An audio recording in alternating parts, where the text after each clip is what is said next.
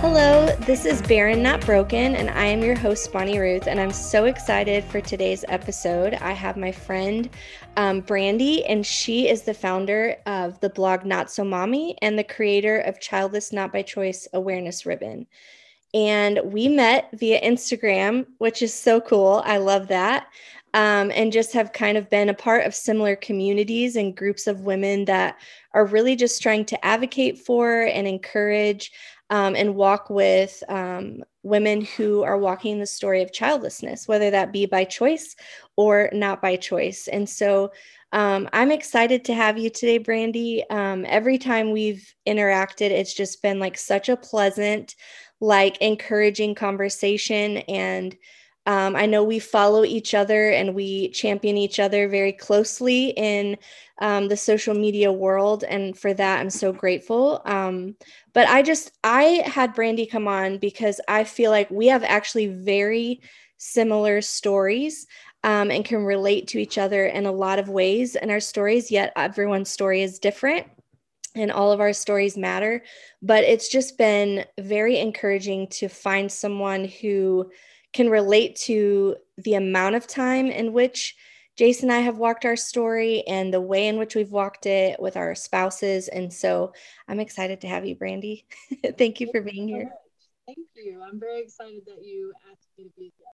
Yes. And I think one thing that I'll preface to the Barren Not Broken listeners is when we have people on and they share their story, what's so cool is it doesn't matter if you're a woman walking through infertility and still trying to conceive and grow your family, or you're a, a woman or a couple that is you know chosen to live a child-free life or maybe you're a couple who was faced with the decision that you didn't want to have to make to live a childless journey. It we can always learn from each other. And so i always like to encourage the listeners like take in what applies to your story because I believe that every story matters. And even though all of our stories are very different, there is this ability to take just even one thing that can champion us in our own stories. So I hope as the listeners hear you today that they'll do that. Um, but tell us a little bit about yourself. My husband and I were married back in 2000. And then in 2003, we decided that it would be the perfect time to start growing our family. Mm. And so we started trying, and nothing was happening, and nothing was happening. So I believe it was a couple of years into trying when we had been unable to conceive um, that we started tracking my ovulation. And then we decided to go to an infertility specialist. Mm my OBGYN had told me that she thought everything was fine with me. She did run a couple of tests. Um, my tubes weren't blocked. It seemed that I was healthy. Wow. But when we arrived at the infertility specialist and filled out the pages and pages of right, yeah, uh, he said that he thought I had endometriosis, and that mm. was the first time I had ever heard about that disease.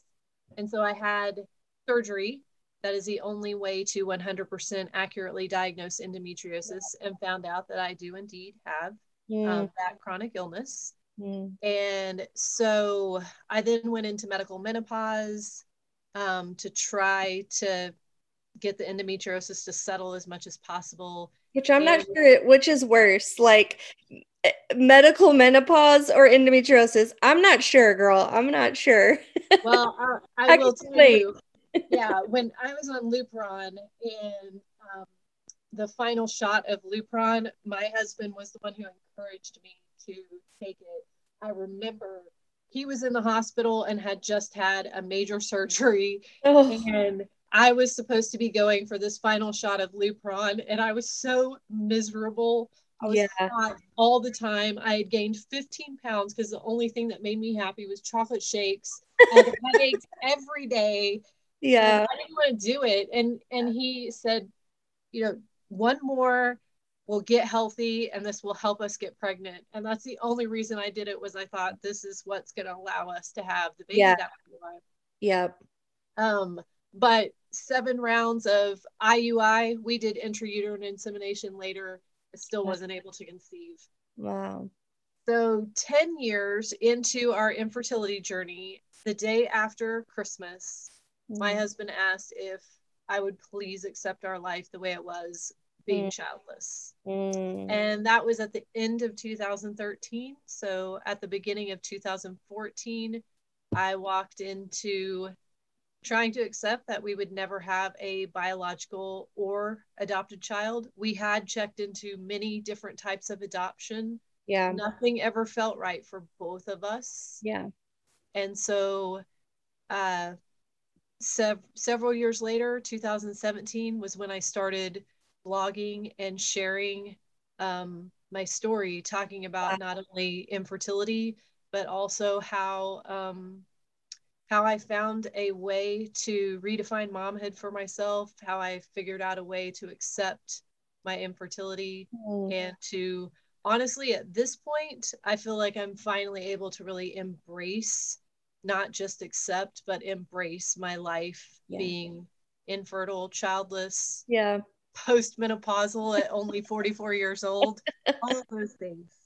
Yeah, girl. Okay, I, I didn't realize I, I had not heard the endometriosis part yet. So we even have that in common. Wow. We have like so many things that parallel. uh, I knew this, but hearing you say it again is just like, wow, okay.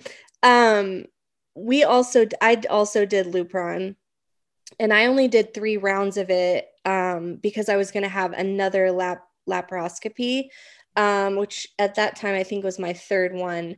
Um, and so we kind of paused the Lupron to do that, and I was supposed to go back to Lupron. But I call it loopy Lupron because I literally, my stories on Lupron are insane. Like you would have thought I lost my love and mind, which I did. Um, one, I was horrible to be around. I, I was like so crabby. Um, and then I was very like I was when I did Lupron, I also took like six other medications alongside it. Um, and so between all of them, um, I was driving to work one day and I could not remember how to get to my work. That's real, right? I, I had to pull over and li- literally call my husband and be like, um, I'm on, I had to take an exit. It's this exit. I literally cannot remember how to get to work. And he's like, oh my gosh. You know, so he comes and gets me. I left my car running three different times for like hours at a time. Like just left the keys in, got out, went into the restaurant. Like, what? These are like common sense things, but no, I had no sense at all. Um, so I could, yeah, to have even just to walk through just the Lupron part, but to hear the rest of that and what you guys went through. Like, one, I think one thing I would love to get your perspective on is as you're making the decision, okay, you've you've taken Lupron, then you step into all the infertility treatments and the decisions that come with that. How did you guys kind of navigate each one of yes, we're going to do this, yes, we're going to do that? Uh, we didn't really discuss, hey, we're going to make sure that we're both on the same page or that we both feel okay with this, but that's what happened. Yeah. So, you know, we we talked about should I have this surgery? Should I go on Lupron? You know, and we decided yes, I, I needed to get healthy before yeah. we tried to do all of this. And and then, you know, we did the intrauterine insemination and found out, you know, not only did I have fertility issues, but my husband has okay fertility issues as well. Okay. So after three rounds of IUI, the doctor, it was three or four rounds, the doctor told us that, you know, it wasn't likely to work. And so mm-hmm. he said that next steps would be either IVF, in vitro fertilization, or um, donor sperm. Now, I remember sitting in the doctor's office and I didn't even discuss with my husband this. I just said, no, we're not doing donor sperm. Yeah. I was like, I want to have a child with my husband. And yeah. so that was just off the table for me. Yeah. Now, as far as IVF, we discussed it. My husband felt okay with in vitro fertilization. I had reservations. Okay. Um, I asked the doctor, you know, what would happen with the the fertilized embryos, and this was back in the day where you even had to decide, you know, how many of these are. I, they would put in numerous, and yeah. So the doctor was like, you know, we don't like to put in more than three. Okay. And dean and I were like, well, we don't want to do more than two because yeah. twins is all we could handle. Right. But you know, when the doctor said that basically the embryos that we didn't implant that they would, I mean, they would just let them die. Um, yeah. That just it didn't sit well right. with me. Yeah. And so because I was not comfortable with IVF, we didn't do it. Yeah. And then when we started looking into adoption, I was much more comfortable with adoption than my husband was. Yeah. So when I say we looked into adoption, we looked into domestic, yeah, international, through the foster care system, and we even looked into embryo adoption. Okay. That was the one we got closest to. Okay. That and, fo- and, and through the foster system. Okay. Um, but my husband did not want to tell the child that they were not biologically related to us. Mm. And so I was okay with that. Yeah. And then I was I was a teacher at the time and I was in the hallway and these science teachers were complaining that they couldn't do um, this lab mm. because it was a genetics lab and there was a concern that a child might figure out that they were adopted and didn't know that they oh, were. Wow. Yeah. And so I told Dane, I said, you know, this is too much. Like we can't yeah. do this. They're going to be filling out paperwork, you know, when they go to the doctor and they're going to be telling them about their parents, but not their biological parents. So, you know, at the end of the day, we just we just kept and i say talking i mean this is years later. Sometimes it was yelling crying, yeah. yeah not understanding that's real. you know um but somehow we were communicating yeah that's a great word level. yeah. That's a great word for it and i think that's so I, I love that you just said that because um, i definitely value being real on this podcast and those those conversations, I mean, I don't care how good your relationship is, those are testers that are very difficult to navigate. And I tell my husband all the time, like, I'm not yelling at you. I'm just yelling because I'm so mad or I'm so disappointed or I'm so but like I'm yelling, you know, I'm I'm yelling at him, but it's not him. And and sometimes it was him. And so I think there's a real sense of like um, authenticity to what you just said of when you're navigating these kind of conversations i feel like there's there's not a a book or a guide that can really even even if there was i don't think it would be helpful in the sense that um, we're all different. We have different personalities. My husband and i are both very strong personalities. We both are choleric. We're like high D on the DISC test, you know, like we we both are like on the same level of intensity and typically on very different things, so different sides of whatever we're talking about. And so you can imagine like it's not a quiet conversation ever first of all, but secondly when you're navigating these things there's so many pitfalls that you don't even know to prepare for. And when you're having the conversation that you're both dealing with, you know, questions like, do we want to tell a child that they've been adopted or not? Like, that's just big stuff. That's heavy weighted stuff. And it, it's decisions that you're having to make now for, for 10, 15, 20 years from now. So, um, I just appreciate that you guys um, share the fact that you communicated. I'm going to start using that. I think that's a good way to say it.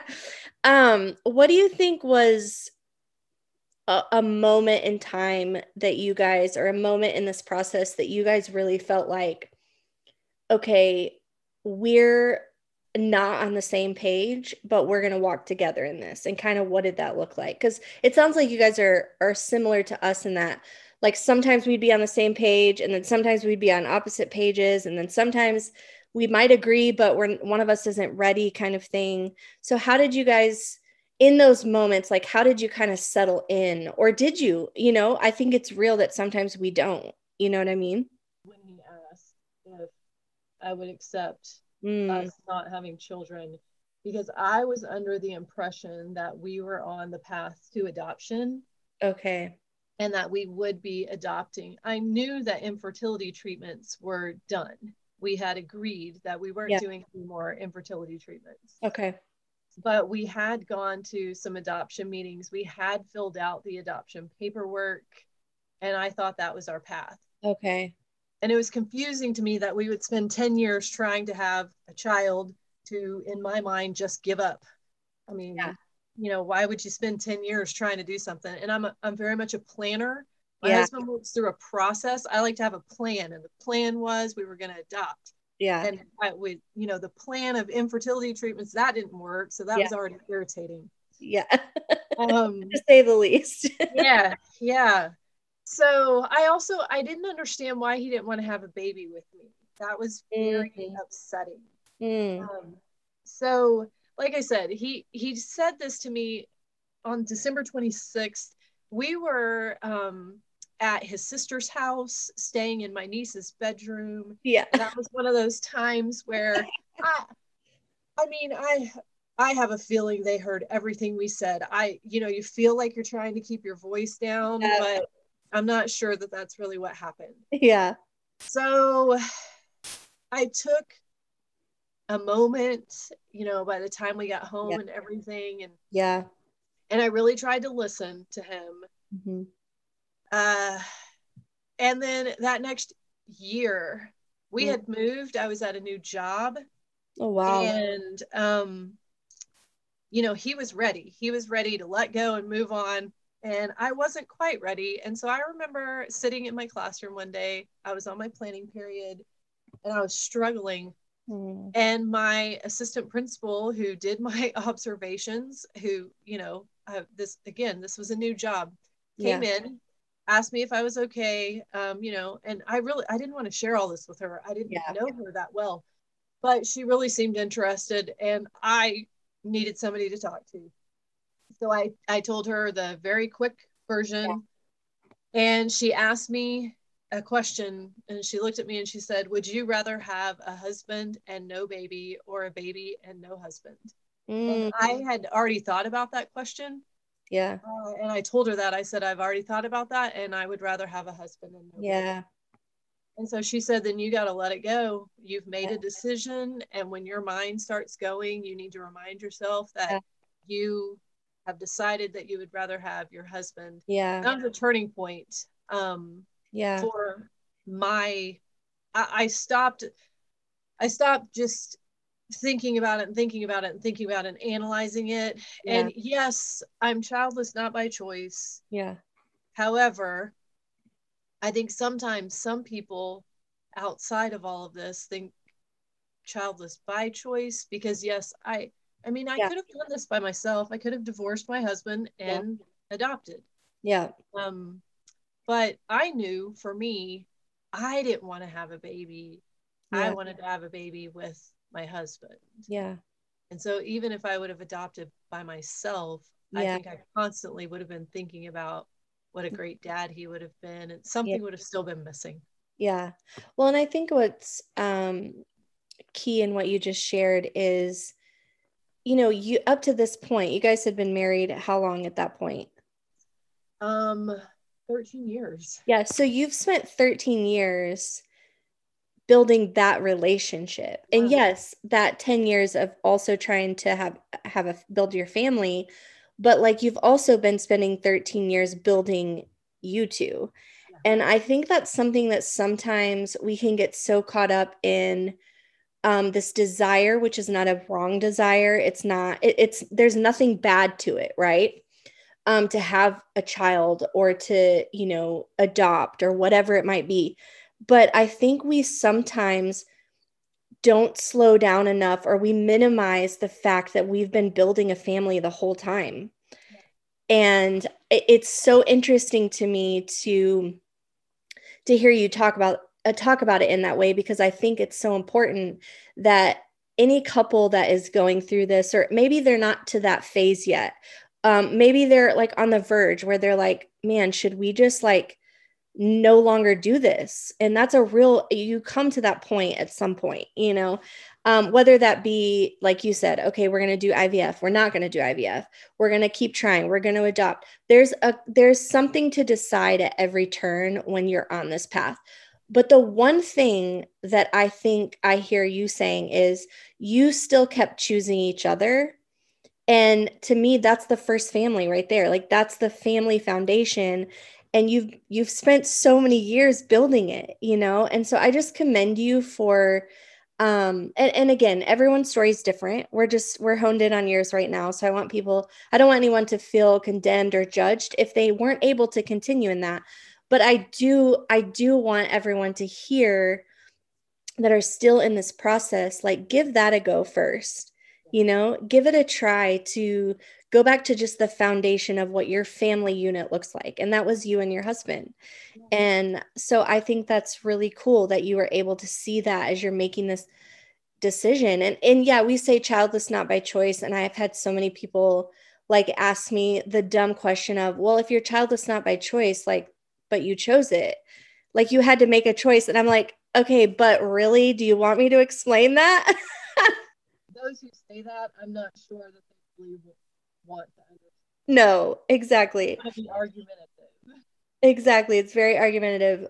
And and even sometimes I've asked myself, like, do I want to say it like that? Because I ended up having to make a choice to have the hysterectomy.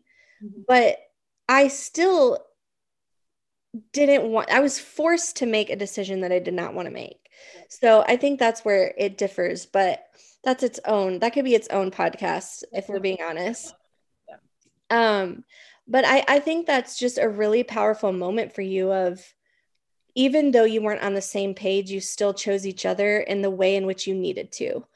And um I think it's a pivotal point that every couple comes to on this journey and for for Jason and I, we have always said like we're team Rolf and we come first. And we had to decide that really early on.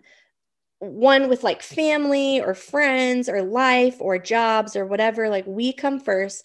But in this whole like infertility, walking through all the things that we have trying to build a family, you know, we just kept saying, like, okay, when it comes down to the end of this thing, no matter what, like, do we choose each other?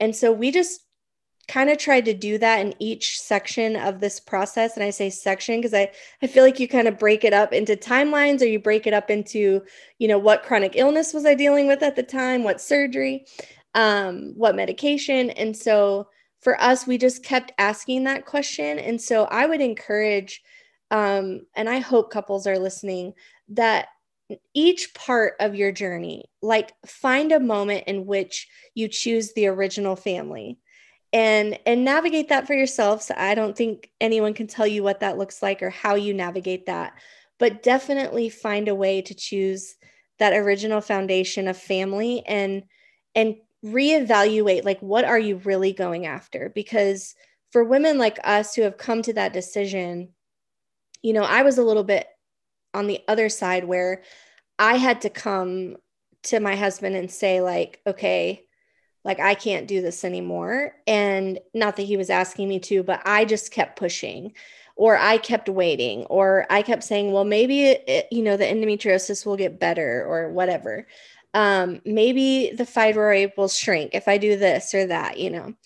And, you know, he, all along the way, he's like, you have to choose. It's your body. Like, I'm with you.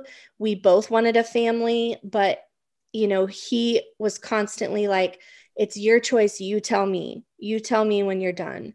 And um i wasn't done but i had to say i was. Like there's still been a whole i mean i'm a year and a half past my which is crazy past my hysterectomy. And i think we're in a phase now where we're we're good with the choice that we've had to to make.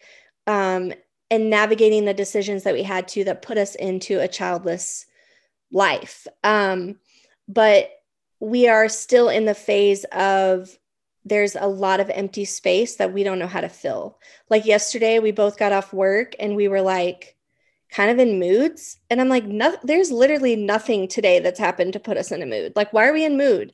And we just felt like, uh, and like kind of just like not unhappy because I think sometimes we attach that to too many moments, but we just felt unsettled. And really, what it came down to is we both felt all the empty space yesterday the emptiness of our home, the emptiness of our schedule, um, the emptiness of conversation, or maybe the hustle and bustle of the season.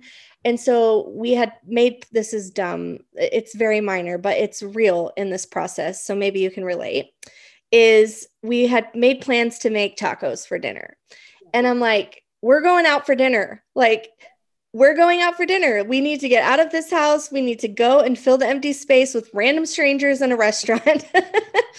and so we did. And, you know, kind of how how did you guys um or how are you? I know you guys are a little bit ahead of us in that decision making process. So I think what I always look to you and and and glean from you is like you're ahead of me in this like settling in, which is, I say that it sucks that I have to settle in, but I do. So you're a little farther ahead of me. How did, how have you guys navigated kind of filling that empty space or those moments like we had last night?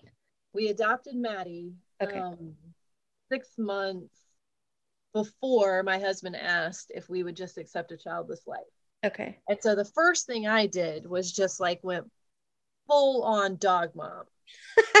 so I am that person who posts a thousand pictures of Maddie. Um, her name, her name is Madeline because that is what we wanted to name our little girl. Since we weren't going to get to use that name, we used it for her. some yeah. people may think that's kind of strange, but no. I wanted to use it, and so we did. Exactly. Um, you know, and and uh, so everything. I mean, the birthdays, the Easter baskets, the Christmas presents, all of it. I do it with with her.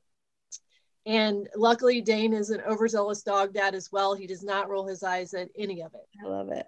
I love that. Um, yeah. We we bought a fixer upper about almost 6 years ago. Okay. And as we started um, remodeling this home, this was the first home that we ever really had where it was we knew that we were not going to have a biological or adopted child. Yeah. And so we were able to create spaces for us. That's awesome. Under, underneath the stairs was just open and it wasn't being used. And so we created a bar area for my husband and we created a little bed for Maddie. Um, I it's a three bed three bedroom home. We don't need three bedrooms. So yeah. one of the rooms we turned into what we call our snug. Two recliners, TV on the wall. You know, Maddie's toys are in there. Yes. We love to drink hot tea. We have a tea cabinet with a million kinds of tea. Um, so we just really started doing things just for us. Yeah. You know, me, Dane, Maddie. Um, we did in 2015, we had the opportunity to host a foreign exchange student. We took that opportunity. That's awesome. Um, she was with us for six months. And to this day, we have a relationship with her. We Skype.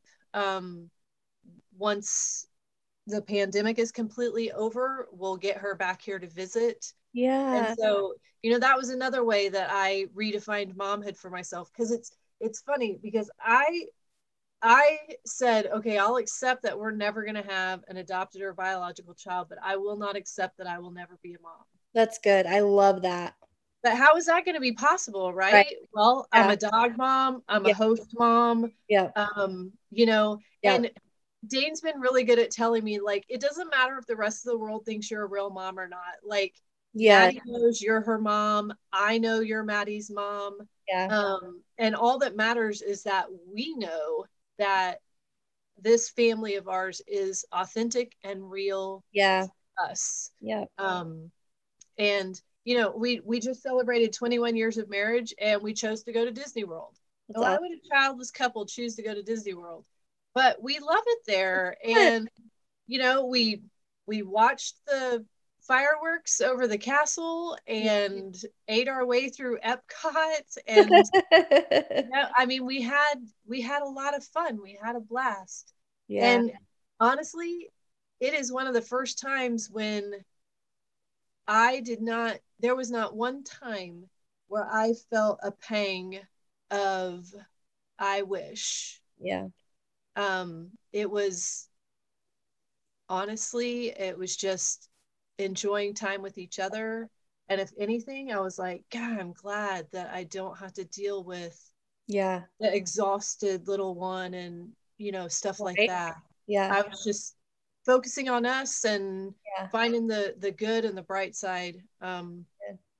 so yeah, you just you figure out um what you love and and you do it that's awesome. And yeah, you don't you don't let the kind of like you guys, you don't let the empty overtake. If you need to get out, then get out. And yeah. you know, yeah. do something else. Change change it up so that you yeah. can figure out a way to to find the joy that you're searching yeah. for. That's so good. I love that. I think um that's really helpful for me in just like hearing someone else, even if maybe the things that fill the empty spaces are different, mm-hmm. I think what's important is that you guys have taken steps continually. Um, and that looks different in every, you know, it's a home, it's that you're remodeling, it's your dog, it's your, you know, when you're a, a te- it's your students, you know, it's it's your foreign exchange student you're putting into other people's lives. And I think that's really important. That's something that we um so my husband and I we were pastors for 18 years and so I think why we're feeling so much empty space is we've transitioned from that and and put our ministry into a different capacity. And so now we're like we don't have 30 people at our house at multiple times in a week or you know we're not at an event with hundreds of people all the time. And so for us we're just like oh whoa like this was a lot more space to fill. It's not just not having children for us it's life change. And mm-hmm. so i think anyone listening if there's a major life change or something major has been removed from the rhythm of your life um, let yourself grieve that like give yourself space to feel it sometimes. I i, I think the, i love what you use the word like don't let it overtake you but i think what i heard is you guys still had the the sense the weightiness of feeling it but you didn't let it overtake you. You kept moving forward. You didn't let it stop you. And I think that really can relate to anything in our, our lives. Um, one thing about barren, not broken is there can be many different barren places in our lives barrenness in our marriage, our relationships. Maybe it's a life change and there's this emptiness now. And so um, we really talk a lot about that on here of it doesn't matter what area of life it is. If there's um, barren places, empty places, like allow there to be the grief, but then don't let it overtake. And so I really appreciate you saying that. I think um, for Jason and I, we are probably feeling a lot of different empty spaces. Families moved away, you know, so we're just like smack dab in a whole lot of empty. and, but it's forcing us to figure out what we want to fill that space with.